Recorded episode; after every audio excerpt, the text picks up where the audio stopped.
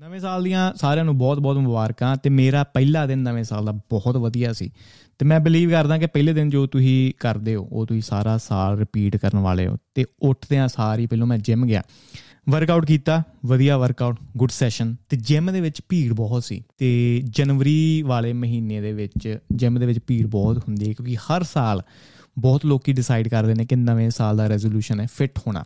But ਜਿੱਦਾਂ ਇਹਦਾ ਨਵਾਂ ਸਾਲ ਵੱਧਦਾ ਹੈ, ਉਹ ਜਿਮ ਦੇ ਵਿੱਚੋਂ ਭੀੜ ਘਟਣੀ ਸ਼ੁਰੂ ਹੋ ਜਾਂਦੀ ਹੈ। ਸ਼ਾਇਦ ਕੁਝ ਲੋਕ ਕੁਝ ਰੀਜ਼ਨਸ ਕਰਕੇ ਜਾਂ ਉਹ ਲੇਜ਼ੀ ਨੇ, ਹੋ ਸਕਦਾ ਕਿ ਉਹ ਆਪਣੀ ਜੋ ਕਮਿਟਮੈਂਟ ਉਹਨਾਂ ਨੇ ਆਪਣੇ ਆਪ ਨੂੰ ਦਿੱਤੀ ਹੈ, ਉਹ ਕੰਟੀਨਿਊ ਨਹੀਂ ਕਰ ਪਾਉਂਦੇ। ਤੇ ਹੋਪਫੁਲੀ ਅਗਰ ਇਸ ਸਾਲ ਤੁਹਾਡਾ ਰੈਜ਼ੋਲੂਸ਼ਨ ਹੈ ਫਿਟ ਹੋਣਾ ਜਾਂ ਜਿਮ ਜਾਣਾ ਹੋਪਫੁਲੀ ਤੁਸੀਂ ਉਹ ਕੰਟੀਨਿਊ ਕਰ ਸਕੋ, ਕਿਉਂਕਿ ਮੈਂ ਬੜਾ ਜੱਜੀ ਆ ਇਸ ਮਾਮਲੇ ਦੇ ਵਿੱਚ ਸ਼ਾਇਦ ਤੁਸੀਂ ਪੋਡਕਾਸਟਾਂ ਦੇ ਵਿੱਚ ਰੀਅਲਾਈਜ਼ ਕੀਤਾ ਹੋਵੇਗਾ ਕਿ ਮੈਂ ਲੋਕਾਂ ਨੂੰ ਬੜੀ ਜਲਦੀ ਜੱਜ ਕਰਦਾ ਮੈਂ ਅਗਰ ਉਹ ਫਿਟ ਨਹੀਂ ਨੇ। ਤੇ ਮੇਰੇ ਫਰੈਂਡਸ ਮੇਰੇ ਤੋਂ ਇਹ ਚੀਜ਼ ਤੋਂ ਬਹੁਤ ਜ਼ਿਆਦਾ ਕਲਪਦੇ ਨੇ, ਕਿਉਂਕਿ ਹਰੇਕ ਚੀਜ਼ ਦੇ ਵਿੱਚ ਮੈਂ ਫਿਟਨੈਸ ਜਾਂ ਵਰਕਆਊਟ ਜਾਂ ਜਿਮ ਵਾੜਨਾ ਹੀ ਹੁੰਦਾ ਤੇ ਜਦੋਂ ਮੇਰੇ ਦੋਸਤਾਂ ਨਾਲ ਗੱਲ ਹੁੰਦੀ ਹੈ, ਜਾਂ ਆਪਣੇ ਕੋਲੀਗਸ ਨਾਲ ਗੱਲ ਹੁੰਦੀ ਹੈ, ਉਹਨਾਂ ਨੂੰ ਪੁੱਛਦੇ ਨੇ ਕਿ ਯਾਰ ਕਿੱਦਾਂ ਦੀ ਵਾਈਫ ਤੈਨੂੰ ਚਾਹੀਦੀ ਹੈ? ਤੇ ਮੇਰਾ ਪਹਿਲਾ ਆਨਸਰ ਹੁੰਦਾ ਕਿ ਮੇਰੀ ਵਾਈਫ ਦਾ ਫਿਟ ਹੋਣਾ ਬਹੁਤ ਜ਼ਰੂਰੀ ਹੈ। Thick ass that's my thing ਫਿਰ ਹੋਰ ਬਹੁਤ ਜੋ ਲਿਸਟ ਨੇ, ਮੈਂ ਉਹਨਾਂ ਨੂੰ ਦੱਸਦਾ ਕਿ ਇਹ ਇਹ ਫੀਚਰ ਹੋਣੇ ਚਾਹੀਦੇ ਨੇ ਮੇਰੀ ਵਾਈਫ ਦੇ ਵਿੱਚ। ਹਰੇਕ ਫੀਚਰ ਨਾਲ ਉਹ ਕਾਈਂਡ ਆਫ ਅਗਰੀ ਕਰਦੇ ਨੇ ਬਟ ਜਦੋਂ ਫਿਟਨੈਸ ਦੀ ਗੱਲ ਆਉਂਦੀ ਹੈ ਨਾ, ਉਹਨਾਂ ਨੂੰ ਇਹ ਹੁੰਦਾ ਕਿ ਯਾਰ, Gagan you are so shallow ਕਿ ਯਾਰ ਤੈਨੂੰ ਇਹ ਸਟੈਂਡਰਡ ਨਹੀਂ ਰੱਖਣਾ ਚਾਹੀਦਾ, ਕਿਉਂਕਿ beauty is on the inside not outside but ਅਗਰ ਇਹੀ ਸਵਾਲ ਮੈਂ ਕਿਸੇ ਕੁੜੀ ਨੂੰ ਪੁੱਛਦਾ ਵਾਂ, ਆਪਣੀ ਫੀਮੇਲ ਫਰੈਂਡ ਨੂੰ ਪੁੱਛਦਾ ਵਾਂ ਜਾਂ ਫੀਮੇਲ ਕੋਲੀਗ ਨੂੰ ਪੁੱਛਦਾ ਵਾਂ ਲਿਸਟ ਉਹਨਾਂ ਦੀ ਇੰਨੀ ਜ਼ਿਆਦਾ ਲੰਬੀ ਹੁੰਦੀ ਹੈ ਕਿ ਮੁੰਡਾ ਵਧੀਆ ਕਮਾਉਂਦਾ ਹੋਵੇ, ਮੁੰਡਾ ਲੰਬਾ ਹੋਵੇ, ਮੁੰਡਾ ਹੈਂਡਸਮ ਹੋਵੇ, ਮੁੰਡਾ ਫਿੱਟ ਹੋਵੇ, ਮੁੰਡੇ ਦੇ ਆ ਫੀਚਰ ਵਧੀਆ ਹੋਣ, ਮੁੰਡਾ ਮੈਨੂੰ ਸੁਣਦਾ ਹੋਵੇ, ਮੁੰਡਾ ਮੇਰੀ ਰਿਸਪੈਕਟ ਕਰਦਾ ਹੋਵੇ, ਮੁੰਡਾ ਸੁਪਰਮੈਨ ਹੋਵੇ, ਮੁੰਡਾ ਸਪਾਈਡਰਮੈਨ ਹੋਵੇ, ਮਤਲਬ ਐਦਾਂ ਦੇ ਅਣਗਿਣਤ ਫੀਚਰ ਹਰੇਕ ਕੁੜੀ ਆਲਮੋਸਟ ਹਰੇਕ ਕੁੜੀ ਚਾਹੁੰਦੀ ਹੈ। ਤੇ ਮੇਰੇ ਕੁਝ ਮੇਰੇ ਜਾਣਕਾਰੀ ਦੇ ਵਿੱਚ ਐਦਾਂ ਦੀਆਂ ਫਰੈਂਡਸ ਤੇ ਉਹਨਾਂ ਨੂੰ ਮੈਂ ਨਹੀਂ ਕਹਾਂਗਾ ਫੀਮੇਲ ਫਰੈਂਡਸ ਨੇ ਫੀਮੇਲ ਫਰੈਂਡਸ ਕਹਿ ਲੈਂਦੇ ਆਪਾਂ। ਕਿ ਉਹ ਬਿਲਕੁਲ ਵੀ ਫਿਟ ਨਹੀਂ, ਉਹ ਕੋਈ ਐਵਰੇਜ ਲੁਕਿੰਗ ਵੀ ਨਹੀਂ। ਬਟ ਉਹਨਾਂ ਦਾ ਇਹ ਆਨਸਰ ਹੁੰਦਾ ਕਿ ਮੁੰਡਾ ਮੈਨੂੰ ਐਕਸੈਪਟ ਕਰੇ, ਮੈਂ ਜਿੱਦਾਂ ਦੀ ਹੀ ਆ ਠੀਕ ਹੈ, ਮੈਂ ਸਹੀ ਪਿਆਰ ਉਹੀ ਮੰਨਦੀ ਆ ਕਿ ਮੁੰਡਾ ਮੇਰੇ ਅੰਦਰ ਦੇਖੇ, ਮੇਰੇ ਦਿਲ ਦੇ ਵਿੱਚ। ਮੁੰਡਾ ਬਾਹਰ ਦੇ ਫੀਚਰਸ ਨੂੰ ਜ਼ਿਆਦਾ ਤਵੱਜੋ ਨਾ ਦੇਵੇ। ਬਟ ਅਗਰ ਉਹੀ ਅਗੇਨ ਰਿਪੀਟ ਮੈਂ ਕਰਾਂ, ਅਗਰ ਉਹੀ ਕੁੜੀ ਨੂੰ ਮੈਂ ਪੁੱਛਾਂ ਕਿ ਤੁਹਾਨੂੰ ਕਿੱਦਾਂ ਦਾ ਮੁੰਡਾ ਪਸੰਦ ਹੈ, ਤੇ ਅਗੇਨ ਇੱਕ ਲੰਬੀ ਲਿਸਟ ਸਾਹਮਣੇ ਆ ਜਾਂਦੀ ਹੈ ਤੇ ਫਿਟਨੈਸ ਬੀਨ ਵਨ ਕਿ ਮੁੰਡਾ ਫਿਟ ਹੋਵੇ, ਉਹ ਕੁੜੀ ਵਾਸਤੇ ਬੜਾ ਜ਼ਰੂਰੀ ਹੁੰਦਾ ਹੁਣ ਆਪਾਂ ਕਦੋਂ ਤੋਂ ਇਹ ਇਗਨੋਰ ਕਰਨਾ ਸ਼ੁਰੂ ਕਰ ਦਿੱਤਾ ਹੈ ਕਿ ਸੋਹਣੇ ਹੋਣ ਵਾਸਤੇ? ਹੁਣ ਆਪਾਂ ਸੋਹਣਾ ਆਪਣੀ ਕਮਿਊਨਿਟੀ ਦੇ ਵਿੱਚ ਕਹਿੰਦੇ ਆ ਸੋਹਣਾ ਜਿੱਦਾਂ ਫੇਸ ਵਧੀਆ ਹੋਵੇ ਜਾਂ ਰੰਗ ਗੋਰਾ ਹੋਵੇ, ਜੋ ਜ਼ਿਆਦਾਤਰ ਕਲਚਰ ਇਹ ਚੀਜ਼ਾਂ ਨਹੀਂ ਮੰਨਦੇ। ਠੀਕ ਹੈ, ਉਹਨਾਂ ਵਾਸਤੇ ਸੋਹਣਾ ਬੰਦਾ ਉਹੀ ਹੈ ਜੋ ਫਿੱਟ ਹੈ, ਜੋ ਆਪਣੀ ਕੇਅਰ ਕਰਦਾ ਤੇ ਆਪਾਂ ਕਦੋਂ ਤੋਂ ਇਹ ਚੀਜ਼ ਨੂੰ ਡਿਨਾਈ ਕਰਨਾ ਸ਼ੁਰੂ ਕਰਤਾ ਹੈ ਕਿ ਫਿਟਨੈਸ ਇੱਕ ਬੜਾ ਸੋਹਣਾ ਫੀਚਰ ਹੈ ਤੇ ਸਭ ਤੋਂ ਪਹਿਲਾਂ ਜਦੋਂ ਆਪਾਂ ਕਿਸੇ ਨੂੰ ਐਨਕਾਊਂਟਰ ਕਰਦੇ ਆ ਜਦੋਂ ਆਪਾਂ ਆਪਣੇ ਇੱਕ ਸੈਕਸ਼ੂਅਲ ਮੇਟ ਦੀ ਭਾਲ ਕਰਦੇ ਆ ਫਿਜ਼ੀਕਲ ਫੀਚਰ ਵਧੀਆ ਹੋਣਾ ਆਪਣੇ ਵਾਸਤੇ ਬਹੁਤ ਜ਼ਰੂਰੀ ਹੈ। ਹੁਣ ਟਾਈਮ ਇਦਾਂ ਦਾ ਆ ਗਿਆ ਕਿ ਲਾਈਫ ਬੜੀ ਈਜ਼ੀ ਹੋ ਗਈ ਹੈ। ਮੈਂ ਮੰਨਦਾ ਹਾਂ ਬਟ ਆਪਣੇ ਦਿਮਾਗ ਦੇ ਵਿੱਚ, ਦਿਮਾਗ ਉਹੀ ਹੈ ਜੋ ਜੰਗਲਾਂ ਦੇ ਵਿੱਚ ਆਪਾਂ ਵਰਤਿਆ ਕਰਦੇ ਸੀ। ਤੇ ਜਦੋਂ ਆਪਾਂ ਮੇਟ ਨੂੰ ਅਟਰੈਕਟ ਕਰਦੇ ਆ ਜਾਂ ਮੇਟ ਦੀ ਭਾਲ ਕਰਦੇ ਆ ਆਪਣੇ ਸੈਕਸ਼ੂਅਲ ਮੇਟ ਦੀ ਭਾਲ ਕਰਦੇ ਆ ਫਿਜ਼ੀਕਲ ਫੀਚਰਸ ਦਾ ਹੋਣਾ ਬੜਾ ਜ਼ਰੂਰੀ ਹੈ। ਹੁਣ ਕੁੜੀ ਜਦੋਂ ਦੇਖਦੀ ਹੈ ਨਾ ਕਿਸੇ ਮੁੰਡੇ ਨੂੰ, ਅਗਰ ਮੁੰਡਾ ਲੰਬਾ ਹੈ, ਉਹ ਸਭ ਤੋਂ ਤਗੜੀ ਐਡਵਾਂਟੇਜ ਹੈ ਮੁੰਡੇ ਵਾਸਤੇ। ਲੰਬਾਈ ਕਿਤਨਾ ਕਿਤੇ ਰਿਫਲੈਕਟ ਕਰਦੀ ਹੈ ਕਿ ਮੁੰਡਾ ਇੱਕ ਵਧੀਆ ਲੀਡਰ ਹੋ ਸਕਦਾ। ਹੁਣ ਮੈਂ ਇੰਨਾ ਲੰਬਾ ਨਹੀਂ, ਮੈਨੂੰ ਪਤਾ ਹੈ ਕਿ ਮੈਂ 5'7 ਇਸ਼ ਆ ਇੱਕ ਐਵਰੇਜ ਹਾਈਟ ਵਾਲਾ ਮੁੰਡਾ, ਤੇ ਮੈਨੂੰ ਇਹਦੇ ਵਿੱਚ ਕੋਈ ਐਡਵਾਂਟੇਜ ਨਹੀਂ। ਬਟ ਮੈਂ ਕਿਤੇ ਨਾ ਕਿਤੇ ਉਹ ਚੀਜ਼ ਪੂਰੀ ਕਰਨ ਦੀ ਕੋਸ਼ਿਸ਼ ਕਰਦਾ ਵਾਂ, ਆਪਣੇ ਜੋ ਦੂਜੇ ਫੀਚਰਸ ਨੇ, ਉਹਨਾਂ ਵਿੱਚ ਮੈਂ ਵਧੀਆ ਹੋਣ ਦੀ ਕੋਸ਼ਿਸ਼ ਕਰਦਾ ਵਾਂ। ਹੁਣ ਅਗਰ ਮੁੰਡੇ ਦੀ ਜੋ ਸ਼ੋਲਡਰਸ ਨੇ, ਉਹ ਬੜੇ ਵਾਈਡ ਨੇ, ਉਹ ਇੱਕ ਐਡਵਾਂਟੇਜ ਹੈ ਅਗਰ ਮੁੰਡੇ ਦਾ ਜੋ ਫੇਸ ਹੈ ਬੜਾ ਸਕੁਅਰ ਹੈ ਜਾਂ ਡੱਬੇ ਵਰਗਾ ਹੈ ਜਾਂ ਉਹਦੀਆਂ ਜੌਜ਼ ਨੇ, ਉਹ ਇੱਕ ਪ੍ਰਤੀਕ ਦਿੰਦਾ ਹੈ ਕਿ ਇਹ ਮੁੰਡੇ ਦੇ ਵਿੱਚ ਟੈਸਟੋਸਟਰੋਨ ਬਹੁਤ ਜ਼ਿਆਦਾ ਹੈ। ਹੁਣ ਇਹ ਚੀਜ਼ਾਂ ਕੁੜੀਆਂ ਐਕਟਿਵਲੀ ਨਹੀਂ ਪਾਲਦੀਆਂ ਬਟ ਉਹਨਾਂ ਦਾ ਦਿਮਾਗ ਕਿਤੇ ਨਾ ਕਿਤੇ ਇਹ ਮੈਸੇਜ ਜਦੋਂ ਚੂਜ਼ ਉਹ ਕਰਦੀਆਂ ਨੇ ਮੁੰਡਾ, ਇਹ ਮੈਸੇਜ ਉਹਨਾਂ ਦੇ ਦਿਮਾਗ ਦੇ ਵਿੱਚ ਚੱਲਦਾ ਰਹਿੰਦਾ ਕਿ ਇਹ ਚੀਜ਼ਾਂ ਆਪਾਂ ਭਾਲਦੀਆਂ ਪਈਆਂ। ਹੁਣ ਮੁੰਡੇ ਦੇ ਵਿੱਚ ਵਧੀਆ ਐਸ ਹੋਣਾ, ਕੁੜੀਆਂ ਅਗੇਨ ਐਕਟਿਵਲੀ ਇਹ ਚੀਜ਼ਾਂ ਨਹੀਂ ਦੇਖਦੀਆਂ, ਵਧੀਆ ਐਸ ਹੋਣਾ। ਚਿੱਤੜ ਆਪਾਂ ਜਿਹਨੂੰ ਕਹਿ ਲਈ ਉਹ ਬੜਾ ਜ਼ਰੂਰੀ ਹੈ ਕਿਉਂਕਿ ਉਹ ਰਿਫਲੈਕਟ ਕਰਦਾ ਹੈ ਪੈਲਵਿਕ ਥਰਸਟ ਠੀਕ ਹੈ, ਹੁਣ ਸ਼ਾਇਦ ਤੁਸੀਂ ਸਮਝ ਗਏ ਹੋਵੋਗੇ ਕਿ ਮੈਂ ਇਹਦਾ ਕਹਿਣ ਦਾ ਕੀ ਮਤਲਬ ਹੈ। ਉਹ ਵੀ ਬਾਇਓਲੋਜੀ ਹੈ, ਉਹ ਵੀ ਕਿਤੇ ਨਾ ਕਿਤੇ ਕੁੜੀਆਂ ਭਾਲਦੀਆਂ ਨੇ ਕਿ ਪੈਲਵਿਕ ਥਰਸਟ ਦੇ ਵਿੱਚ ਮੁੰਡਾ ਜਾਂ ਬੰਦਾ ਵਧੀਆ ਹੋਵੇਗਾ। ਹੁਣ ਮਸਲਸ ਦਾ ਹੋਣਾ ਵੀ ਬਹੁਤ ਜ਼ਰੂਰੀ ਹੈ। ਹੁਣ ਅਗੇਨ ਜਿੱਦਾਂ ਮੈਂ ਕਿਹਾ ਕਿ ਲਾਈਫ ਇੰਨੀ ਵਧੀਆ ਹੈ ਆਪਣੀ ਕਿ ਸ਼ਾਇਦ ਮਸਲਸ ਦੀ ਆਪਾਂ ਨੂੰ ਲੋੜ ਨਹੀਂ, ਪਰ ਦਿਮਾਗ ਆਪਣਾ ਉਹੀ ਹੈ ਜੋ ਲੱਖਾਂ ਸਾਲ ਪਹਿਲਾਂ ਚੱਲਦਾ ਸੀ। ਆਪਾਂ ਐਵੋਲੂਸ਼ਨ ਦੇ ਵਿੱਚੋਂ ਉਹ ਚੀਜ਼ ਫਿਲਹਾਲ ਨਹੀਂ ਕੱਢ ਪਾਏ। ਤੇ ਹੁਣ ਕਿਉਂਕਿ ਲਾਈਫ ਈਜ਼ੀ ਹੈ, ਇਹ ਸਾਰੇ ਫੀਚਰ ਜੋ ਕੁੜੀਆਂ ਭਾਲਦੀਆਂ ਨੇ ਮੁੰਡੇ ਦੇ ਵਿੱਚ, ਕੁੜੀਆਂ ਇਗਨੋਰ ਕਰ ਸਕਦੀਆਂ ਨੇ ਅਗਰ ਮੁੰਡਾ ਬਹੁਤ ਜ਼ਿਆਦਾ ਸਕਸੈਸਫੁਲ ਹੋਵੇ। ਕਿਉਂਕਿ ਅੱਜ ਦੇ ਟਾਈਮ ਸਭ ਤੋਂ ਪਹਿਲੀ ਜ਼ਰੂਰਤ ਕੁੜੀ ਦੀ ਹੈ ਕਿ ਮੁੰਡਾ ਪ੍ਰੋਟੈਕਟ ਤੇ ਪ੍ਰੋਵਾਈਡ ਕਰ ਸਕਦਾ ਹੈ ਜਾਂ ਨਹੀਂ ਕਰ ਸਕਦਾ। ਤੇ ਅੱਜ ਦੇ ਟਾਈਮ ਮੁੰਡਾ ਕਰ ਪਾਏਗਾ ਪ੍ਰੋਟੈਕਟ ਵੀ ਤੇ ਪ੍ਰੋਵਾਈਡ ਵੀ ਅਗਰ ਮੁੰਡਾ ਵਧੀਆ ਕਮਾਉਂਦਾ ਤੇ ਜਿੰਨੇ ਫੀਚਰ ਮੈਂ ਫਿਜ਼ੀਕਲ ਫੀਚਰ ਗਿਣਾਏ, ਕੁੜੀਆਂ ਕਿਤੇ ਨਾ ਕਿਤੇ ਇਗਨੋਰ ਕਰ ਸਕਦੀਆਂ ਨੇ। ਅਗਰ ਮੁੰਡੇ ਦੀ ਇਨਕਮ ਬੜੀ ਸਟੇਬਲ ਹੈ ਜਾਂ ਬਹੁਤ ਵਧੀਆ ਹੈ। ਤੇ ਹੁਣ ਅਗਰ ਦੂਜੇ ਪਾਸੇ ਦੀ ਆਪਾਂ ਗੱਲ ਕਰੀਏ ਕਿ ਮੁੰਡੇ ਕੀ ਭਾਲਦੇ ਨੇ ਕੁੜੀਆਂ ਦੇ ਵਿੱਚ? ਪਹਿਲੀ ਗੱਲ ਕਿ ਮੁੰਡੇ ਨੂੰ ਕੇਅਰ ਨਹੀਂ ਕਿ ਕੁੜੀ ਕਿੰਨਾ ਕਮਾਉਂਦੀ ਹੈ। ਮੁੰਡਾ ਕੇਅਰ ਨਹੀਂ ਕਰਦਾ, ਕੁੜੀ ਜ਼ਿਆਦਾ ਕਮਾਉਂਦੀ ਹੈ। ਹਾਂ ਥੋੜਾ ਅਗਰ ਮੁੰਡੇ ਤੋਂ ਕੁੜੀ ਜ਼ਿਆਦਾ ਕਮਾਉਂਦੀ ਹੋਏਗੀ, ਮੁੰਡਾ ਕਿਤੇ ਨਾ ਕਿਤੇ ਉਹ ਚੀਜ਼ ਐਜ਼ ਅ ਕੰਪੀਟੀਸ਼ਨ ਵਾਂਗ ਦੇਖਦਾ ਹੈ। ਕਿਉਂਕਿ ਮੁੰਡਾ ਸ਼ਾਇਦ ਜੈਲਸ ਫੀਲ ਕਰਦਾ ਜਾਂ ਮੁੰਡਾ ਉਹਨਾਂ ਮੈਨਲੀ ਫੀਲ ਨਹੀਂ ਕਰਦਾ ਰਿਲੇਸ਼ਨਸ਼ਿਪ ਦੇ ਵਿੱਚ। ਬਟ ਅਗਰ ਕੁੜੀ ਘੱਟ ਕਮਾਉਂਦੀ ਹੈ ਤੇ ਮੁੰਡੇ ਨੂੰ ਕੇਅਰ ਨਹੀਂ। ਮੁੰਡਾ ਬਿਲਕੁਲ ਵੀ ਕੇਅਰ ਨਹੀਂ ਕਰਦਾ। ਬਹੁਤ ਘੱਟ ਜਨਤਾ ਇਦਾਂ ਦੀ ਹੋਏਗੀ ਜੋ ਕੇਅਰ ਕਰਦੀ ਹੈ ਕਿ ਉਹਨਾਂ ਦੀ ਜਨਾਨੀ ਕਿੰਨੀ ਕਮਾਉਂਦੀ ਹੈ। ਹੁਣ ਮੁੰਡਾ ਜੋ ਕੁੜੀ ਦੇ ਵਿੱਚ ਦੇਖਦਾ, ਉਹ ਇੱਕ ਹੀ ਹੈ ਕਿ ਕੁੜੀ ਦੇ ਵਿੱਚ ਰਿਪਰੋਡਕਸ਼ਨ ਦੀ ਕਪੈਸਿਟੀ ਕਿੰਨੀ ਹੈ? ਸਭ ਤੋਂ ਪਹਿਲਾ ਫੀਚਰ ਮੁੰਡੇ ਦਾ ਦੇਖਣਾ ਵੇਸਟ ਟੂ ਐਸ ਰੇਸ਼ੋ ਠੀਕ ਹੈ? How big is the ass ਤੇ ਵੇਸਟ ਕਿੰਨੀ ਪਤਲੀ ਹੈ? ਹੁਣ ਐਸ ਦੇ ਉੱਤੇ ਕਿਉਂ ਕਿਉਂ ਜ਼ਿਆਦਾ ਧਿਆਨ ਜਾਂਦਾ ਕਿਉਂਕਿ ਕੁੜੀ ਕਿੰਨੇ ਬੱਚੇ ਬੇਅਰ ਕਰ ਸਕਦੀ ਹੈ? ਕਿ ਬੱਚੇ ਬੇਅਰ ਕਰਦੇ ਟਾਈਮ ਉਹਨੂੰ ਕੋਈ ਪ੍ਰੋਬਲਮ ਆਏਗੀ? ਤੇ ਵੇਸਟ ਜਾਂ ਕਮਰ ਪ੍ਰਤੀਕ ਦਿੰਦਾ ਹੈ ਕਿ ਕੁੜੀ ਕਿੰਨੀ ਫਰਟਾਈਲ ਹੈ। ਜਿੰਨੀ ਪਤਲੀ ਕਮਰ ਹੋਏਗੀ ਐਸ ਕੰਪੇਅਰ ਟੂ ਐਸ ਠੀਕ ਹੈ? ਕੁੜੀ ਦੀ ਉਨੀ ਹੀ advantage as a as a ਪਤਨੀ ਐਜ਼ ਅ ਗਰਲਫ੍ਰੈਂਡ ਜਾਂ ਮੁੰਡਾ ਉਹਨੂੰ ਉਨੀ ਹੀ ਈਜ਼ੀਲੀ ਚੂਜ਼ ਕਰੇਗਾ। ਹੁਣ ਇਹ ਚੀਜ਼ਾਂ, ਗੱਲਾਂ ਮੈਂ ਗੱਲ ਕਰਦਾ ਪਿਆ ਵਾਂ, ਇੱਕ ਵੈਸਟਰਨ ਲੈਂਸ ਜੋ ਮੇਰੀਆਂ ਅੱਖਾਂ ਦੇ ਉੱਤੇ ਲੱਗਿਆ ਹੋਇਆ, ਠੀਕ ਹੈ? ਇਹਦੇ ਵਿੱਚ ਮੈਂ ਅਰੇਂਜ ਮੈਰਿਜਸ ਤੇ ਨਹੀਂ ਮੈਂ ਇਨਕਲੂਡ ਕਰ ਸਕਦਾ ਕਿਉਂਕਿ ਬਣਦਾ ਵੀ ਨਹੀਂ। ਉਹਨਾਂ ਚੀਜ਼ਾਂ ਅਰੇਂਜ ਮੈਰਿਜਸ ਦੇ ਵਿੱਚ ਇਹ ਚੀਜ਼ਾਂ ਬਹੁਤ ਘੱਟ ਸ਼ਾਇਦ ਦੇਖੀਆਂ ਜਾਂਦੀਆਂ ਨੇ। ਬਟ ਜਦੋਂ ਆਪਾਂ ਪੁਰਾਣੇ ਪ੍ਰਾਈਮਲ ਟਾਈਮ ਦੀ ਗੱਲ ਕਰਦੇ ਆ ਉਦੋਂ ਕਿਸ ਟਾਈਮ ਦੀ ਅਟਰੈਕਸ਼ਨ ਹੁੰਦੀ ਸੀ ਜਾਂ ਅੱਜ ਦੇ ਟਾਈਮ ਜਦੋਂ ਆਪਾਂ ਡੇਟਿੰਗ ਕਲਚਰ ਦੀ ਗੱਲ ਕਰਦੇ ਆ ਇਹ ਚੀਜ਼ਾਂ ਬਹੁਤ ਜ਼ਿਆਦਾ ਇੰਪੋਰਟੈਂਟ ਨੇ। ਹੁਣ ਕੁੜੀ ਦੀਆਂ ਅੱਖਾਂ ਵੱਡੀਆਂ ਹੋਣਾ ਬਹੁਤ ਜ਼ਰੂਰੀ ਹੈ। ਕੁੜੀ ਦੀਆਂ ਹਾਈ ਪਿਚ ਵੌਇਸ ਕਿ ਵੌਇਸ ਉਹਦੀ ਪਤਲੀ ਹੋਵੇ, ਠੀਕ ਹੈ, ਇਹ ਬੜਾ ਜ਼ਰੂਰੀ ਹੈ। ਤੇ ਕੁੜੀ ਦੀ ਸਕਿਨ ਗਲੋ ਕਰਦੀ ਹੋਵੇ, ਉਹ ਬਹੁਤ ਜ਼ਿਆਦਾ ਜ਼ਰੂਰੀ ਹੈ। ਤੇ ਕੁੜੀ ਦਾ ਫੇਸ ਸਿਮੈਟ੍ਰੀਕਲ ਹੋਵੇ। ਸਿਮੈਟ੍ਰੀਕਲ ਇਨ ਦਾ ਸੈਂਸ ਕਿ ਹਰੇਕ ਪ੍ਰੋਪੋਰਸ਼ਨ ਇੱਕ ਪੋਰਸ਼ਨ ਦੂਜੇ ਪੋਰਸ਼ਨ ਦੇ ਨਾਲ ਮਿਲਦਾ ਹੋਵੇ। ਹੁਣ ਜਿੰਨੇ ਵੀ ਫੀਚਰ ਮੈਂ ਗਿਣਾਏ ਨਾ, ਉਹਦੇ ਵਿੱਚ ਇੱਕ ਚੀਜ਼ ਬੜੀ ਕਾਮਨ ਹੈ। ਅਗਰ ਤੁਹਾਡੀਆਂ ਲਾਈਫ ਸਟਾਈਲ ਚੋਇਸਸ ਵਧੀਆ ਹੋਣਗੀਆਂ, ਅਗਰ ਤੁਹਾਡੇ ਖਾਣੇ ਪੀਣੇ ਦੀ ਕੁਆਲਿਟੀ ਚੋਇਸਸ ਵਧੀਆ ਹੋਏਗੀ, ਅਗਰ ਤੁਸੀਂ ਵਰਕਆਊਟ ਵਧੀਆ ਕਰਦੇ ਹੋ, ਤੇ ਇਹ ਸਾਰੇ ਫੀਚਰਸ ਤੁਹਾਡੇ ਵਿੱਚ ਆਟੋਮੈਟਿਕਲੀ ਹੋਣਗੇ। ਅਗਰ ਤੁਹਾਡਾ ਫੇਸ ਛੋਟਾ ਹੈ ਨਾ ਦੈਟ ਮੀਨਸ ਤੁਸੀਂ ਐਕਸਰਸਾਈਜ਼ ਕੀਤੀ, ਜਿੰਨਾ ਤੁਸੀਂ ਖਾਦਾ ਪੀਤਾ ਸਾਰਾ ਕੱਢਿਆ, ਜ਼ਿਆਦਾ ਕੈਲਰੀਜ਼ ਜਾਂ ਫੈਟ ਆਪਣੀ ਬਾਡੀ ਦੇ ਵਿੱਚ ਜਮਾ ਨਹੀਂ ਹੋਣ ਦਿੱਤੀ, ਤੁਹਾਡਾ ਫੇਸ ਆਟੋਮੈਟਿਕਲੀ ਛੋਟਾ ਹੋਏਗਾ ਤੇ ਅੱਖਾਂ ਵੱਡੀਆਂ ਹੋਣਗੀਆਂ। ਖਾਣਾ ਵਧੀਆ ਤੁਹਾਡੀ ਫੇਸ ਗਲੋ ਕਰੇਗਾ ਤੁਹਾਡੀ ਸਕਿਨ ਗਲੋ ਕਰੇਗੀ। ਫੇਸ਼ੀਅਲ ਸਿਮੈਟਰੀ ਵੀ ਉਦੋਂ ਹੀ ਰਹੇਗੀ। ਹੁਣ ਵੌਇਸ ਵੀ ਉਦੋਂ ਹੀ ਰਹੇਗੀ ਅਗਰ ਤੁਸੀਂ ਪਤਲੇ ਪਤੰਗ ਹੋ ਤੋ। ਅਗਰ ਤੁਸੀਂ ਬਹੁਤ ਮੋਟੇ ਹੋ ਤੇ ਬਹੁਤ ਲੇਡੀਜ਼ ਨੂੰ ਮੈਂ ਦੇਖਿਆ ਫੀਮੇਲਸ ਨੂੰ ਦੇਖਿਆ ਜਾਂ ਮੁੰਡੇ ਵੀ ਆਪਾਂ ਕਹਿ ਸਕਦੇ ਕਿ ਵੌਇਸ ਬਹੁਤ ਜ਼ਿਆਦਾ ਭਾਰੀ ਹੋ ਜਾਂਦੀ ਹੈ। ਤੇ ਇਹ ਮੇਰੇ ਕਹਿਣ ਦਾ ਮਤਲਬ ਕਿ ਅਗਰ ਤੁਸੀਂ ਫਿਟਨੈਸ ਜਾਂ ਵਰਕਆਊਟ ਉੱਤੇ ਧਿਆਨ ਦਿਵੋ ਐਜ਼ ਅ ਕੁੜੀ, ਕਿਉਂਕਿ ਮੁੰਡਾ ਹਮੇਸ਼ਾ ਇਹੀ ਚੀਜ਼ ਭਾਲਦਾ।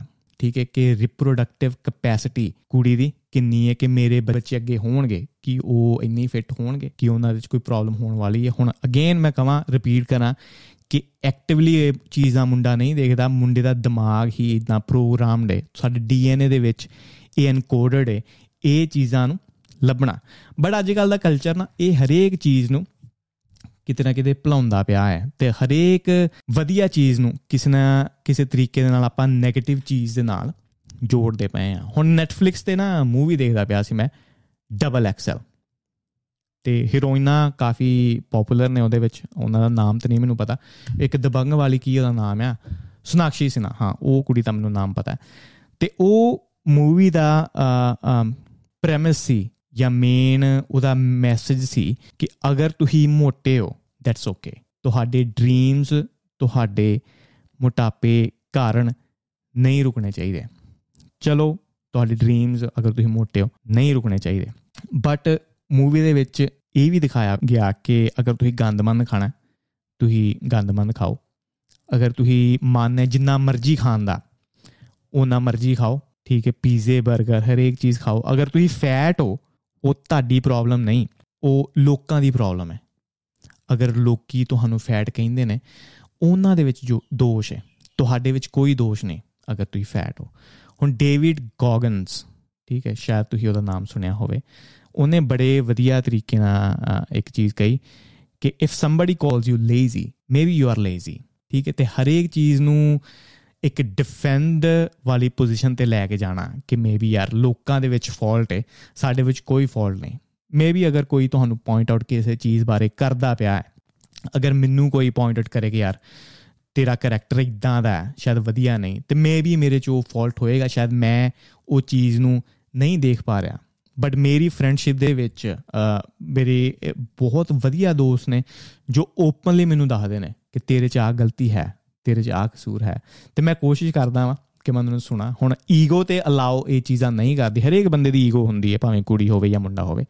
ਇਹ ਚੀਜ਼ਾਂ ਅਲਾਉ ਨਹੀਂ ਕਰਦੀ ਬਟ ਸ਼ਾਇਦ ਤੁਹਾਨੂੰ ਉਹਨਾਂ ਦੇ ਫਰੈਂਡਸ ਦੇ ਨਾਲ ਆਪਣੇ ਆਪ ਨੂੰ ਸਰਾਊਂਡ ਕਰਨਾ ਪਏਗਾ, ਜੋ ਤੁਹਾਨੂੰ ਰਿਐਲਿਟੀ ਦੱਸ ਸਕਣ, ਕਦੀ ਨਾ ਕਦੀ। ਇੱਕ ਡੋਰੀਅਨ ਇਫੈਕਟ ਨਾਮ ਦੀ ਤੁਸੀਂ ਚੀਜ਼ ਸ਼ਾਇਦ ਸੁਣੀ ਹੋਵੇਗੀ ਅਗਰ ਨਹੀਂ ਸੁਣੀ ਨਾ, ਹੁਣ ਦੇਖੋ, ਆਪਾਂ ਹਮੇਸ਼ਾ ਕਹਿੰਦੇ ਆ ਕਿ ਡੋਂਟ ਜੱਜ a book by its cover ਠੀਕ ਹੈ, ਕਿਸੇ ਕਵਰ ਤੋਂ ਬੁੱਕ ਦੀ ਜਜਮੈਂਟ ਨਾ ਕਰੋ, ਕਿਉਂਕਿ ਬੁੱਕ ਦੇ ਅੰਦਰ ਕੁਝ ਵੀ ਹੋ ਸਕਦਾ ਹੈ। ਬਟ ਚਾਹੁੰਦਿਆਂ ਜਾਂ ਨਾ ਚਾਹੁੰਦਿਆਂ ਆਪਾਂ ਆਪਣਾ ਬ੍ਰੇਨ ਕਿਸੇ ਵੀ ਬੰਦੇ ਨੂੰ ਪਹਿਲੀ ਲੁੱਕ ਤੋਂ ਜੱਜ ਕਰਦਾ ਹੈ। ਹੁਣ ਡੋਰੀਅਨ ਗ੍ਰੇ ਇਫੈਕਟ ਕੀ ਕਹਿੰਦਾ ਕਿ ਜੋ ਲਾਈਫ ਦੇ ਵਿੱਚ ਤੁਸੀਂ ਡੀਡਸ ਕਰਦੇ ਹੋ, ਜੋ ਵੀ ਲਾਈਫ ਦੇ ਵਿੱਚ ਤੁਸੀਂ ਕਾਰਜ ਕਰਦੇ ਹੋ, ਤੁਹਾਡੇ ਫੇਸ ਦੇ ਉੱਤੇ ਉਹ ਚੀਜ਼ ਆਉਣੀ ਸ਼ੁਰੂ ਹੋ ਜਾਂਦੀ ਹੈ। ਤੁਹਾਡਾ ਫੇਸ ਰਿਫਲੈਕਟ ਕਰਦਾ ਹੈ, ਤੁਹਾਡੀ ਲਾਈਫ ਸਟਾਈਲ ਦੀ ਚੋਇਸਸ ਕਿ ਲਾਈਫ ਦੇ ਵਿੱਚ ਕਿੱਦਾਂ ਦਾ ਤੁਸੀਂ ਐਕਸਪੀਰੀਅੰਸ ਲਿਆ ਹੁਣ ਅਗਰ ਰਿੰਕਲਸ ਦੀ ਤੁਸੀਂ ਗੱਲ ਦੇਖਦੇ ਹੋ ਨਾ ਰਿੰਕਲਸ ਨੇ ਕਿਸੇ ਦੇ।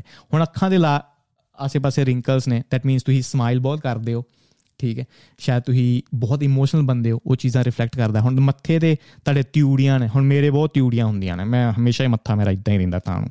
ਦੈਟ ਮੀਨਸ ਕਿ ਤੁਸੀਂ ਥੋੜੇ ਜਿਹਾ ਸੀਰੀਅਸ ਹੋ, ਤੁਸੀਂ ਹਰੇਕ ਚੀਜ਼ ਨੂੰ ਓਵਰਥਿੰਕ ਕਰਦੇ ਹੋ, ਤੇ ਇਦਾਂ ਦੇ ਬਹੁਤ ਫੀਚਰਸ ਨੇ ਤੁਹਾਡੇ ਫੇਸ ਦੇ ਉੱਤੇ ਹੀ। ਅਗਰ ਤੁਸੀਂ ਜਿੱਦਾਂ ਮੈਂ ਜੌਸ ਦੀ ਗੱਲ ਕੀਤੀ ਨਾ, ਕਿ ਕੁੜੀਆਂ ਵਾਸਤੇ ਇੱਕ ਜੌ ਲਾਈਨ ਹੋਣਾ ਬੜਾ ਇੰਪੋਰਟੈਂਟ ਹੈ, ਉਹ ਟੈਸਟੋਸਟੇਰੋਨ ਰਿਫਲੈਕਟ ਕਰਦਾ ਹੁਣ ਸੋਚੋ ਤੁਹਾਡਾ ਫੇਸ ਬੜਾ ਗੋਲੂ ਮਟੋਲੂ ਜਿਹਾ ਹੈ। ਉਹ ਤੁਹਾਡੀ ਲਾਈਫ ਸਟਾਈਲ ਚੋਇਸਸ ਰਿਫਲੈਕਟ ਕਰਦਾ ਕਿ ਮੁੰਡਾ ਸ਼ਾਇਦ ਜਾਂ ਕੁੜੀ ਸ਼ਾਇਦ ਇੰਨੀ ਆਰਗੇਨਾਈਜ਼ ਨਹੀਂ, ਸ਼ਾਇਦ ਖਾਣੇ ਦੇ ਉੱਤੇ ਉਹਦਾ ਇੰਨਾ ਜ਼ਿਆਦਾ ਕੰਟਰੋਲ ਨਹੀਂ ਸੈਲਫ ਕੰਟਰੋਲ ਵਾਲੀ ਗੱਲ ਸ਼ਾਇਦ ਨਹੀਂ ਉਹਦੇ ਉੱਤੇ।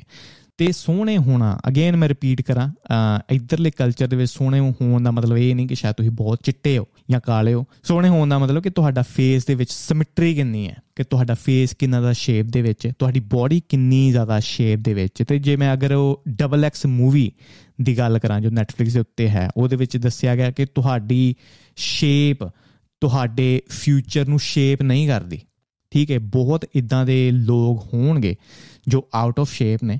ਤੇ ਆਪਣੇ ਡ੍ਰੀਮਸ ਦੇ ਵਿੱਚ ਸਕਸੈਸਫੁਲ ਹੋਏ। ਬਟ ਅਗਰ ਤੁਸੀਂ ਡੇਟਾ ਕੱਢ ਕੇ ਦੇਖੋ, ਸ਼ਾਇਦ ਇੰਨੇ ਜ਼ਿਆਦਾ ਸਕਸੈਸਫੁਲ ਬੰਦਿਆਂ ਦੇ ਵਿੱਚ ਓਬੀਸ ਲੋਕ ਜਾਂ ਮੋٹے ਲੋਕ ਬਹੁਤ ਘੱਟ ਹੋਣਗੇ। ਤੁਹਾਡਾ ਸ਼ੇਪ 'ਚ ਹੋਣਾ, ਤੁਹਾਡੇ ਫਿਊਚਰ ਨੂੰ ਸ਼ੇਪ ਜ਼ਰੂਰ ਕਰਦਾ ਹੈ। ਹੁਣ ਮੈਂ ਪਹਿਲਾਂ ਵੀ ਬੜੇ ਪੋਡਕਾਸਟਾਂ ਦੇ ਵਿੱਚ ਕਿਹਾ ਕਿ ਜਿੰਨੇ ਵੀ ਮਰਜ਼ੀ ਤੁਸੀਂ ਸੀਈਓ ਦੇਖ ਲਓ, ਜੋ ਟੌਪ ਕੰਪਨੀਆਂ ਨੇ, ਜ਼ਿਆਦਾਤਰ ਆਊਟ ਆਫ ਸ਼ੇਪ ਨਹੀਂ, ਜ਼ਿਆਦਾਤਰ ਸ਼ੇਪ ਦੇ ਵਿੱਚ ਨੇ, ਠੀਕ ਹੈ? ਉਹ ਬਹੁਤ ਵਧੀਆ ਦਿਖਣ ਵਾਲੇ, ਬੜੇ ਅੱਖਾਂ ਨੂੰ ਈਜ਼ੀ ਦਿਖਣ ਵਾਲੇ ਨੇ। ਤੇ ਹੁਣ ਜੋ ਕਲਚਰ ਸ਼ਿਫਟ ਹੁੰਦਾ ਪਿਆ, ਕਿ ਤੁਸੀਂ ਮੋਟੇ ਬੰਦੇ ਨੂੰ ਮੋਟਾ ਨਹੀਂ ਕਹਿ ਸਕਦੇ, ਕਿਸੇ ਮਾੜੀ ਚੀਜ਼ ਨੂੰ ਮਾੜਾ ਨਹੀਂ ਕਹਿ ਸਕਦੇ। 2025 ਤੱਕ ਆਪਣੇ ਪੂਰੀ ਦੁਨੀਆ ਦੇ ਵਿੱਚ 42% ਆਈ ਥਿੰਕ 42 ਤੋਂ 45% ਲੋਕ ਓਬੀਸ ਹੋਣਗੇ ਜਾਂ ਓਵਰਵੇਟ ਹੋਣਗੇ। ਲਾਈਫ ਆਪਣੀ ਇੰਨੀ ਵਧੀਆ ਹੋ ਚੁੱਕੀ ਹੈ ਕਿ ਅੱਜ ਦੇ ਟਾਈਮ ਦੇ ਵਿੱਚ ਮੋਟੇ ਲੋਕ ਜ਼ਿਆਦਾ ਨੇ। ਐਸ ਕੰਪੇਅਰ ਟੂ ਲੋਕੀ ਜਿੰਨਾ ਕੋ ਬਿਲਕੁਲ ਖਾਣਾ ਹੈ ਹੀ ਨਹੀਂ। ਇਹ ਤੋਂ ਵਧੀਆ ਕੋਈ ਚੀਜ਼ ਹੋ ਸਕਦੀ ਹੈ ਕਿ ਕਿਸੇ ਟਾਈਮ ਲੋਕੀ ਭੁੱਖ ਨਾਲ ਮਰਦੇ ਪਏ ਸੀ ਬਟ ਅੱਜ ਦੇ ਟਾਈਮ ਮੋٹے ਲੋਕ ਬਹੁਤ ਨੇ ਐਸ ਕੰਪੇਅਰ ਟੂ ਸਟਾਰਵਿੰਗ ਲੋਕ।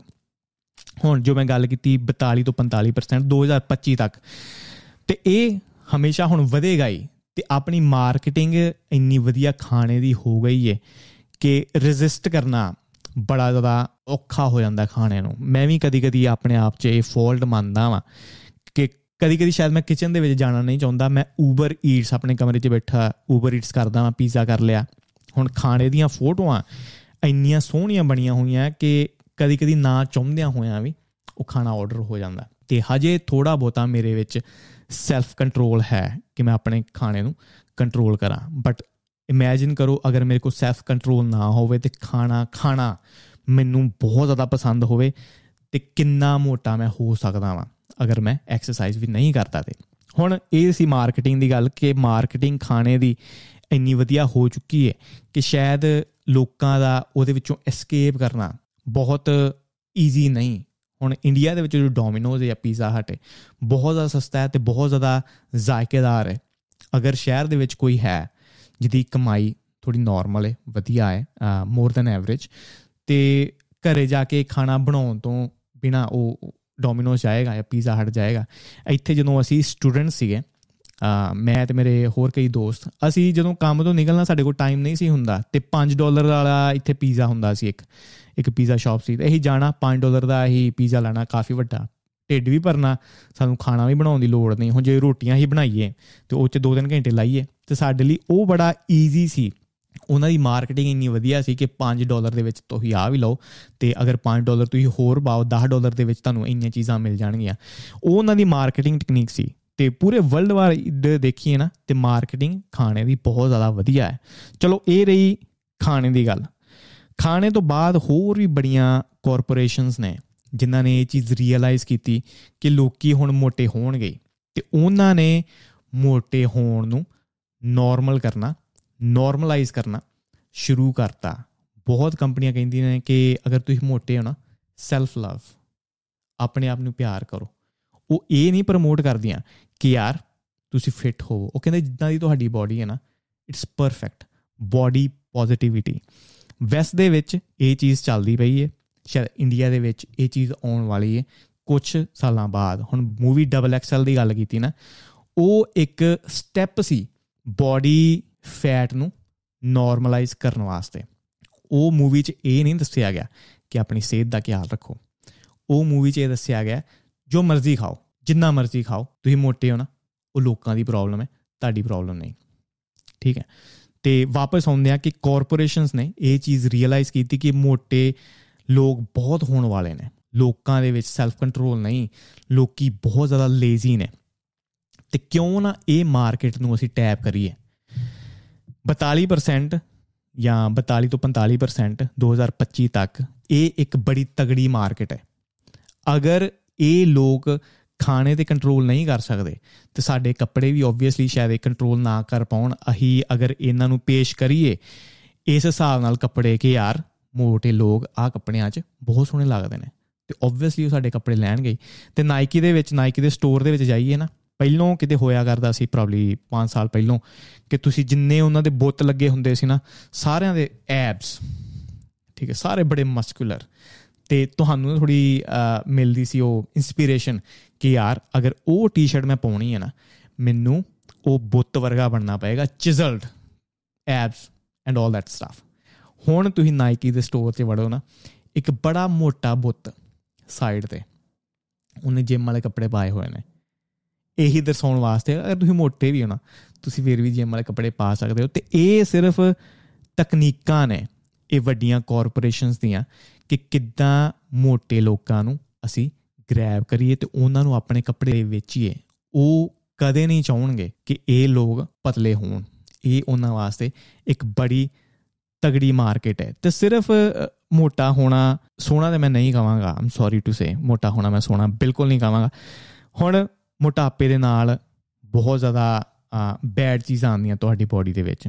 ਡਾਇਬੀਟੀਜ਼ ਹੋ ਗਿਆ ਫਿਰ ਹਾਰਟ ਅਟੈਕ ਦਾ ਡੇਂਜਰ ਤੁਹਾਨੂੰ ਰਹਿੰਦਾ। ਚਲੋ ਫਿਜ਼ੀਕਲ ਚੀਜ਼ਾਂ ਦੇ ਆਪਾਂ ਨੂੰ ਪਤਾ ਹੀ ਨੇ ਆਬਵੀਅਸ ਇਹ ਚੀਜ਼ਾਂ ਨੇ। ਬਟ ਮੈਂਟਲੀ ਵੀ ਕੋਗਨੀਟਿਵ ਫੰਕਸ਼ਨ ਵੀ ਤੁਹਾਡੇ ਬਹੁਤ ਜ਼ਿਆਦਾ ਥੱਲੇ ਜਾਂਦੇ ਨੇ। ਇੱਕ ਕੋਡ ਮੈਂ ਸੁਣਦਾ ਪਿਆ ਹੈ ਕਿ ਜਿੱਦਾਂ ਜਿੱਦਾਂ ਤੁਹਾਡੀ ਕਮਰ ਵੱਧਦੀ ਹੈ ਨਾ ਉਦਾਂ ਉਦਾਂ ਤੁਹਾਡਾ ਬ੍ਰੇਨ ਸ਼ਰਿੰਕ ਹੁੰਦਾ। ਡਾਊਨ ਦਾ ਲਾਈਨ ਜਦੋਂ ਤੁਸੀਂ 60 70 ਦੇ ਹੋ ਗਏ। ਤੁਹਾਡੇ ਡੈਮੈਂਸ਼ੀਆ ਹੋਣ ਦਾ ਜਾਂ ਤੁਹਾਡੇ ਨਾਰਮਲ ਡਿਸੀਜਨ ਮੇਕਿੰਗ ਬਹੁਤ ਜ਼ਿਆਦਾ ਇੰਪੈਕਟ ਹੋਏਗੀ ਅਗਰ ਤੁਸੀਂ ਮੋਟੇ ਹੋ। ਤੇ ਨਾ ਬਹੁਤ ਲੋਕੀ ਡੀਮੋਟੀਵੇਟ ਕਦੀ ਕਦੀ ਮੈਨੂੰ ਕਰਦੇ ਨੇ। ਜਦੋਂ ਮੈਂ ਫਿਟਨੈਸ ਨੂੰ ਬਾਰ-ਬਾਰ ਵਾਰ-ਵਾਰ ਪੇਸ਼ ਕਰਦਾ ਵਾਂ ਕਿ ਹਰੇਕ ਚੀਜ਼ ਦਾ ਸੋਲੂਸ਼ਨ ਆ ਹੋ ਸਕਦਾ ਹੈ ਉਹ ਹੋ ਸਕਦਾ।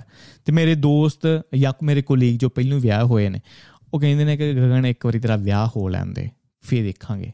ਇੱਕ ਵਾਰ ਤੇਰੇ ਬੱਚੇ ਹੋ ਲੈਂਦੇ ਫਿਰ ਦੇਖਾਂਗੇ। ਤੇਰੇ ਕੋਲ ਟਾਈਮ ਬਹੁਤ ਘੱਟ ਰਹੇਗਾ, ਵਗੈਰਾ ਵਗੈਰਾ। ਤੇ ਮੈਂ ਕਹਿੰਦਾ ਕਿ ਉਹ ਚੀਜ਼ ਨੂੰ ਸੋਚ ਕੇ ਮੈਂ ਹੁਣ ਕਿਉਂ ਰੁਕਾਂ? ਮੈਨੂੰ ਯਾਦ ਹੈ, ਮੈਂ ਨਾ ਇੰਡੀਆ ਦੇ ਵਿੱਚ ਸੀ ਉਦੋਂ ਤੇ ਮੇਰਾ ਇੱਕ ਰਿਸ਼ਤੇਦਾਰ ਘਰੇ ਸਾਡੇ ਆਏ ਤੇ ਉਦੋਂ ਵੀ ਮੈਂ ਬੜਾ ਜਿਮ ਜਾਇਆ ਕਰਨਾ, ਮਾੜਾ ਮੋਟਾ ਖੇਡਿਆ ਕਰਨਾ ਮੈਂ। ਤੇ ਉਹ ਆਏ ਤੇ ਮੈਂ ਉਹਨਾਂ ਨੂੰ ਪੁੱਛਿਆ ਕਿ ਤੁਹਾਡੀ ਲਾਈਫ ਕਿੱਦਾਂ ਚੱਲਦੀ ਪਈ ਹੈ? ਬਾਹਰ, ਆਸਟ੍ਰੇਲੀਆ ਦੇ ਸੀ ਮੇਰੇ ਰਿਸ਼ਤੇਦਾਰ। ਲਾਈਫ ਕਿੱਦਾਂ ਚੱਲਦੀ ਪਈ ਹੈ ਤੁਹਾਡੀ ਬਾਹਰ? ਤੇ ਜਿਮ ਕਿਹੜੇ ਟਾਈਮ ਜਾਂਦੇ ਹੋ? ਤੇ ਉਹਨਾਂ ਨੇ ਕਿਹਾ ਕਿ ਯਾਰ ਜਿਮ ਦਾ ਤੇ ਬਿਲਕੁਲ ਸਾਡਾ ਟਾਈਮ ਨਹੀਂ ਲੱਗਦਾ। ਬਿਲਕੁਲ ਟਾਈਮ ਹੀ ਨਹੀਂ ਹੁੰਦਾ ਸਾਡਾ ਕਿ ਮਤਲਬ ਸਾਹ ਲੈਣ ਨੂੰ ਵੀ ਟਾਈਮ ਨਹੀਂ ਹੈ। ਮੈਂ ਕਿਹਾ, ਚਲੋ ਠੀਕ ਹੈ, ਹੋ ਸਕਦਾ। ਮੈਂ ਕਿਹਾ, ਚਲੋ ਆਲ ਪ੍ਰੂਵ ਯੂ ਰੋਂਗ ਜਦੋਂ ਵੀ ਮੈਂ ਬਾਹਰ ਪਹੁੰਚਿਆ, ਕਦੇ ਪਹੁੰਚਿਆ ਨਾ, ਤੇ ਮੈਂ ਤੁਹਾਨੂੰ ਦੱਸਾਂਗਾ ਕਿ ਜਿਮ ਤੁਸੀਂ ਜਾ ਸਕਦੇ ਹੋ। ਕਹਿੰਦੇ, ਤੂੰ ਇੱਥੇ ਬੈਠਾ ਤਾਈਓ ਕਹਿੰਦੇ ਆ ਕਿਉਂਕਿ ਤੇਰੇ ਕੋਲ ਕੋਈ ਹੋਰ ਕੰਮ ਕਰਨ ਨੂੰ ਨਹੀਂ ਹੈ। ਮੈਂ ਕਿਹਾ, ਚਲੋ ਵੀਲ ਸੀ ਮੈਂ ਇਥੇ ਨਿਊਜ਼ੀਲੈਂਡ ਆਇਆ। ਇੱਥੇ ਮੈਂ ਯੂਨੀ ਵੀ ਜਾਂਦਾ ਸੀ। ਮੈਂ ਜਿਮ ਵੀ ਜੁਆਇਨ ਕੀਤਾ, ਫਿਰ ਮੈਂ ਕੰਮ ਤੇ ਵੀ ਜਾਣਾ। ਸਿਰਫ 1 ਘੰਟਾ ਮੈਂ ਜਿਮ ਵਾਸਤੇ ਕੱਢਦਾ ਸੀ। ਤੋ ਦੈਟ ਵਾਸ ਇਨਫ ਤੇ ਹੁਣ ਵੀ ਮੈਂ ਕੰਮ ਤੇ ਵੀ ਜਾਂਦਾ ਵਾਂ, ਠੀਕ ਹੈ? ਤੇ ਹੁਣ ਯੂਨੀ ਤੇ ਚਲੋ ਨਹੀਂ, ਉਹ ਐਕਸਟਰਾ ਟਾਈਮ ਮੈਂ ਪੋਡਕਾਸਟ ਉੱਤੇ ਲਾਉਂਦਾ ਵਾਂ। ਮਤਲਬ ਹਰੇਕ ਆਸਪੈਕਟ ਨੂੰ ਮੈਂ ਕਿਤਨੇ ਕਿਤੇ ਥੋੜਾ ਟਾਈਮ ਦਿੰਦਾ ਵਾਂ। ਡਰ ਮੇਰੇ ਵਿੱਚ ਜ਼ਰੂਰ ਇਹ ਹੁੰਦਾ ਕਿ ਯਾਰ ਵਿਆਹ ਤੋਂ ਬਾਅਦ ਸ਼ਾਇਦ ਟਾਈਮ ਇਹਨਾਂ ਨਾ ਬਚੇ। ਬਟ ਜਦੋਂ ਉਹ ਆਏਗਾ, ਕਿਸੇ ਨਾ ਕਿਸੇ ਤਰੀਕੇ ਨਾਲ ਮੈਂ ਮੈਨੇਜ ਕਰਾਂਗਾ, ਸ਼ਾਇਦ ਬੱਚਿਆਂ ਤੋਂ ਬਾਅਦ ਟਾਈਮ ਨਾ ਬਚੇ। ਬਟ ਜਦੋਂ ਉਹ ਹੋਏਗਾ, ਮੈਂ ਉਦੋਂ ਦੇਖਾਂਗਾ। ਉਹ ਸੋਚ ਕੇ ਮੈਂ ਹੁਣ ਕਿਉਂ ਜਿਮ ਛੱਡਾਂ ਜਾਂ ਵਰਕਆਊਟ ਛੱਡਾਂ? ਠੀਕ ਹੈ, ਉਹ ਤੇ ਸੈਂਸ ਨਹੀਂ ਬੰਦੀ ਨਾ। ਜਦੋਂ ਉਹ ਟਾਈਮ ਆਏਗਾ ਆਈ ਫੀਲ ਲਾਈਕ ਕਿ ਮੈਂ ਅਗਰ ਅੱਧਾ ਪੌਣਾ ਘੰਟਾ ਵੀ ਕੱਢ ਲਵਾਂ, ਮੇਰੇ ਬੱਚੇ ਹੋਣ, ਅੱਧਾ ਪੌਣਾ ਘੰਟਾ ਵੀ ਮੇਰਾ ਨਿਕਲ ਜਾਏ ਨਾ ਦੈਟਸ ਇਨਫ ਇੰਨਾ ਬਹੁਤ ਜ਼ਰੂਰੀ ਨਹੀਂ ਮੈਂ ਹਾਰਡਕੋਰ ਹੀ ਜਿਮ ਕਰਨਾ। ਅਗਰ ਵਾਕ ਤੇ ਵੀ ਮੈਂ ਚਲਾ ਜਾਵਾਂ ਰੋਜ਼, ਅੱਧਾ ਘੰਟਾ ਦੈਟਸ ਇਨਫ ਫਿਰ ਬਹੁਤ ਲੋਕੀ ਨਾ ਇਹ ਇਹ ਚੀਜ਼ ਕੰਪਲੇਨ ਕਰਦੇ ਨੇ ਕਿ ਯਾਰ ਬੇਬੀ ਹੋਣ ਤੋਂ ਬਾਅਦ ਬੇਬੀ weight ਨੂੰ ਲੂਜ਼ ਕਰਨਾ ਨਾ ਬਹੁਤ ਔਖਾ ਹੈ ਕੁੜੀਆਂ ਵਾਸਤੇ। ਕੁੜੀਆਂ ਨੂੰ ਜ਼ਿਆਦਾਤਰ ਇਹ ਚੀਜ਼ ਦੱਸੀ ਜਾਂਦੀ ਹੈ ਕਿ ਕੁੜੀਆਂ ਲਈ ਤੇ ਬਹੁਤ ਜ਼ਿਆਦਾ ਔਖਾ ਹੈ। ਤੇ ਵਿਆਹ ਤੋਂ ਸੌਰੀ ਬੱਚਿਆਂ ਤੋਂ ਬਾਅਦ ਸਿਰਫ ਕੁੜੀਆਂ ਦਾ ਹੀ weight ਨਹੀਂ ਵਧਦਾ, ਮੁੰਡਿਆਂ ਦਾ ਵੀ weight ਵਧਦਾ ਹੂਬਰਮੈਨ ਲੈਬ ਦਾ ਪੋਡਕਾਸਟ ਉਹ ਮੈਂ ਸੁਣਦਾ ਪਿਆ ਸੀ, ਉਹ ਕਹਿੰਦਾ ਕਿ ਜਦੋਂ ਕੁੜੀ ਪ੍ਰੈਗਨੈਂਟ ਹੋ ਜਾਂਦੀ ਹੈ ਨਾ, ਕੁੜੀ ਦੀ ਬਾਡੀ ਇਦਾਂ ਦੇ ਫੈਰੋਮੋਨਸ ਛੱਡਦੀ ਹੈ ਕਿ ਮੁੰਡਾ ਵੀ weight ਗੇਨ ਕਰਨਾ।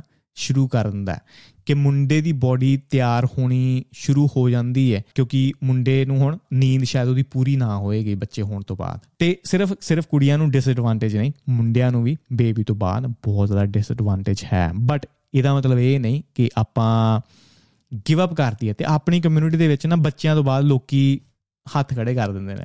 ਤੇ ਬਹੁਤ ਮੇਰੇ ਸਕੂਲ ਦੇ ਵਿੱਚ ਵੀ ਨਾ ਬਹੁਤ ਸੋਹਣੀ ਤੋਂ ਸੋਹਣੀਆਂ ਕੁੜੀਆਂ ਹੁੰਦੀਆਂ ਸੀ। ਤੇ ਉਹਨਾਂ ਨੂੰ ਹੁਣ ਬੱਚੇ ਹੋਏ ਨੇ, ਉਹਨਾਂ ਦੇ ਬੱਚੇ ਹੋਏ ਨੇ ਤੇ ਆਈ ਫੀਲ ਲਾਈਕ ਯਾਰ ਮੇਰੀ ਏਜ ਦੇ ਹੋ ਤੁਸੀਂ ਤੇ ਤੁਸੀਂ ਮੈਨੂੰ ਲੱਗਣ ਦੇ ਹੋ 50 60 ਸਾਲਾਂ ਦੇ। ਆਪਾਂ ਸ਼ਾਇਦ ਬਾਡੀ ਦੀ ਕੇਅਰ ਕਰਨਾ ਬੇਬੀ ਵੇਟ ਦਾ ਮਤਲਬ ਇਹ ਨਹੀਂ ਕਿ ਤੁਸੀਂ ਗਿਵ ਅਪ ਕਰ ਦੋ। ਬਾਡੀ ਦੀ ਕੇਅਰ ਕਰਨਾ ਆਪਣੀ ਕਮਿਊਨਿਟੀ ਦੇ ਵਿੱਚ ਬਹੁਤ ਜ਼ਿਆਦਾ ਘਟ ਜਾਂਦੀ ਹੈ ਤੇ ਇੱਥੇ ਗੋਰੀਆਂ ਬੱਚੇ ਜਿਮ ਲੈ ਕੇ ਆਉਂਦੀਆਂ ਨੇ ਤੇ ਉਹਨਾਂ ਦੀ ਸ਼ਾਇਦ ਡਾਈਟ ਹੀ ਇਦਾਂ ਦੀ ਹੈ ਕਿ ਉਹ ਲੱਗਦਾ ਹੀ ਨਹੀਂ ਕਿ ਉਹਨਾਂ ਦੇ ਤਿੰਨ ਚਾਰ ਬੱਚੇ ਹੋਣਗੇ ਸਲਿਮ ਐਂਡ ਟ੍ਰਿਮ ਸ਼ਾਇਦ ਡਾਈਟ ਤੇ ਵੀ ਆਪਾਂ ਨੂੰ ਥੋੜਾ ਜਿਹਾ ਫੋਕਸ ਕਰਨਾ ਪਏਗਾ। ਤੇ ਅਗੇਨ ਕਨਕਲੂਜਨ ਕੀ ਹੈ ਐਪੀਸੋਡ ਦਾ? ਮੈਂ ਕਹਾਂ ਕਿ ਜੋ ਇਹ 네ਗੇਟਿਵ ਨੈਰੇਟਿਵ ਚੱਲ ਪਿਆ 네ਗੇਟਿਵ ਨੂੰ ਆਪਾਂ ਕਿਤੇ ਨਾ ਕਿਤੇ ਪੋਜ਼ਿਟਿਵ ਬਣਾਤਾ ਹੈ ਕਿ ਸ਼ਾਇਦ ਓਵਰਵੇਟ ਹੋਣਾ ਜਾਂ ਓਬੀਜ਼ ਹੋਣਾ, ਉਹ ਨਾਰਮਲ ਚੀਜ਼ ਹੈ। I'm sorry to say it's not normal ਠੀਕ ਹੈ, ਕੋਈ ਵੀ ਬੰਦਾ ਅਗਰ ਤੁਸੀਂ ਮੋਟੇ ਹੋ ਤੁਹਾਨੂੰ ਮੂੰਹ ਤੇ ਆ ਕੇ ਕੋਈ ਨਹੀਂ ਗੱਲ ਕਹੇਗਾ। ਆਪਾਂ ਜਦੋਂ ਵੀ ਕਿਸੇ ਓਵਰਵੇਟ ਬੰਦੇ ਨੂੰ ਦੇਖਦੇ ਆ ਓਬੀਜ਼ ਬੰਦੇ ਨੂੰ ਦੇਖਦੇ ਆ ਕੋਲ ਤੇ ਆਪਾਂ ਉਹਨਾਂ ਦੇ ਬੜੇ ਨਾਰਮਲ ਹੁੰਦੇ ਆ ਬਟ ਜਦੋਂ ਅੱਖਾਂ ਤੋਂ ਓਲੇ ਉਹਨਾਂ ਤੋਂ ਹੋ ਜੀਏ ਆਪਾਂ ਜ਼ਰੂਰ ਉਹਨਾਂ ਬਾਰੇ ਗੱਲ ਕਰੀਦੀ ਹੈ ਕਿ ਯਾਰ, ਬੰਦਾ ਬੜਾ ਓਵਰਵੇਟ ਹੈ। ਤੇ ਟਰਸਟ ਮੀ ਰੀਅਲ ਲਾਈਫ ਦੇ ਵਿੱਚ ਬੰਦੇ ਨੂੰ ਐਡਵਾਂਟੇजेस ਵੀ ਨੇ, ਅਗਰ ਬੰਦਾ ਸ਼ੇਪ ਦੇ ਵਿੱਚ ਹੈ, ਤੇ ਬੰਦੇ ਨੂੰ ਜਾਂ ਕੁੜੀ ਨੂੰ ਡਿਸਐਡਵਾਂਟੇਜ ਵੀ ਹੈ, ਅਗਰ ਤੁਸੀਂ ਓਵਰਵੇਟ ਜਾਂ ਓਬੀਸ ਵੀ ਹੋ। ਹੁਣ ਦੇਖੋ, ਹਰੇਕ ਬੰਦੇ ਦਾ ਇੱਕ ਪਰਸਨਲ ਲਾਈਫ ਸਟਾਈਲ ਹੈ, ਠੀਕ ਹੈ, ਉਹਨੂੰ ਮੈਂ ਜੱਜ ਨਹੀਂ ਕਰਦਾ।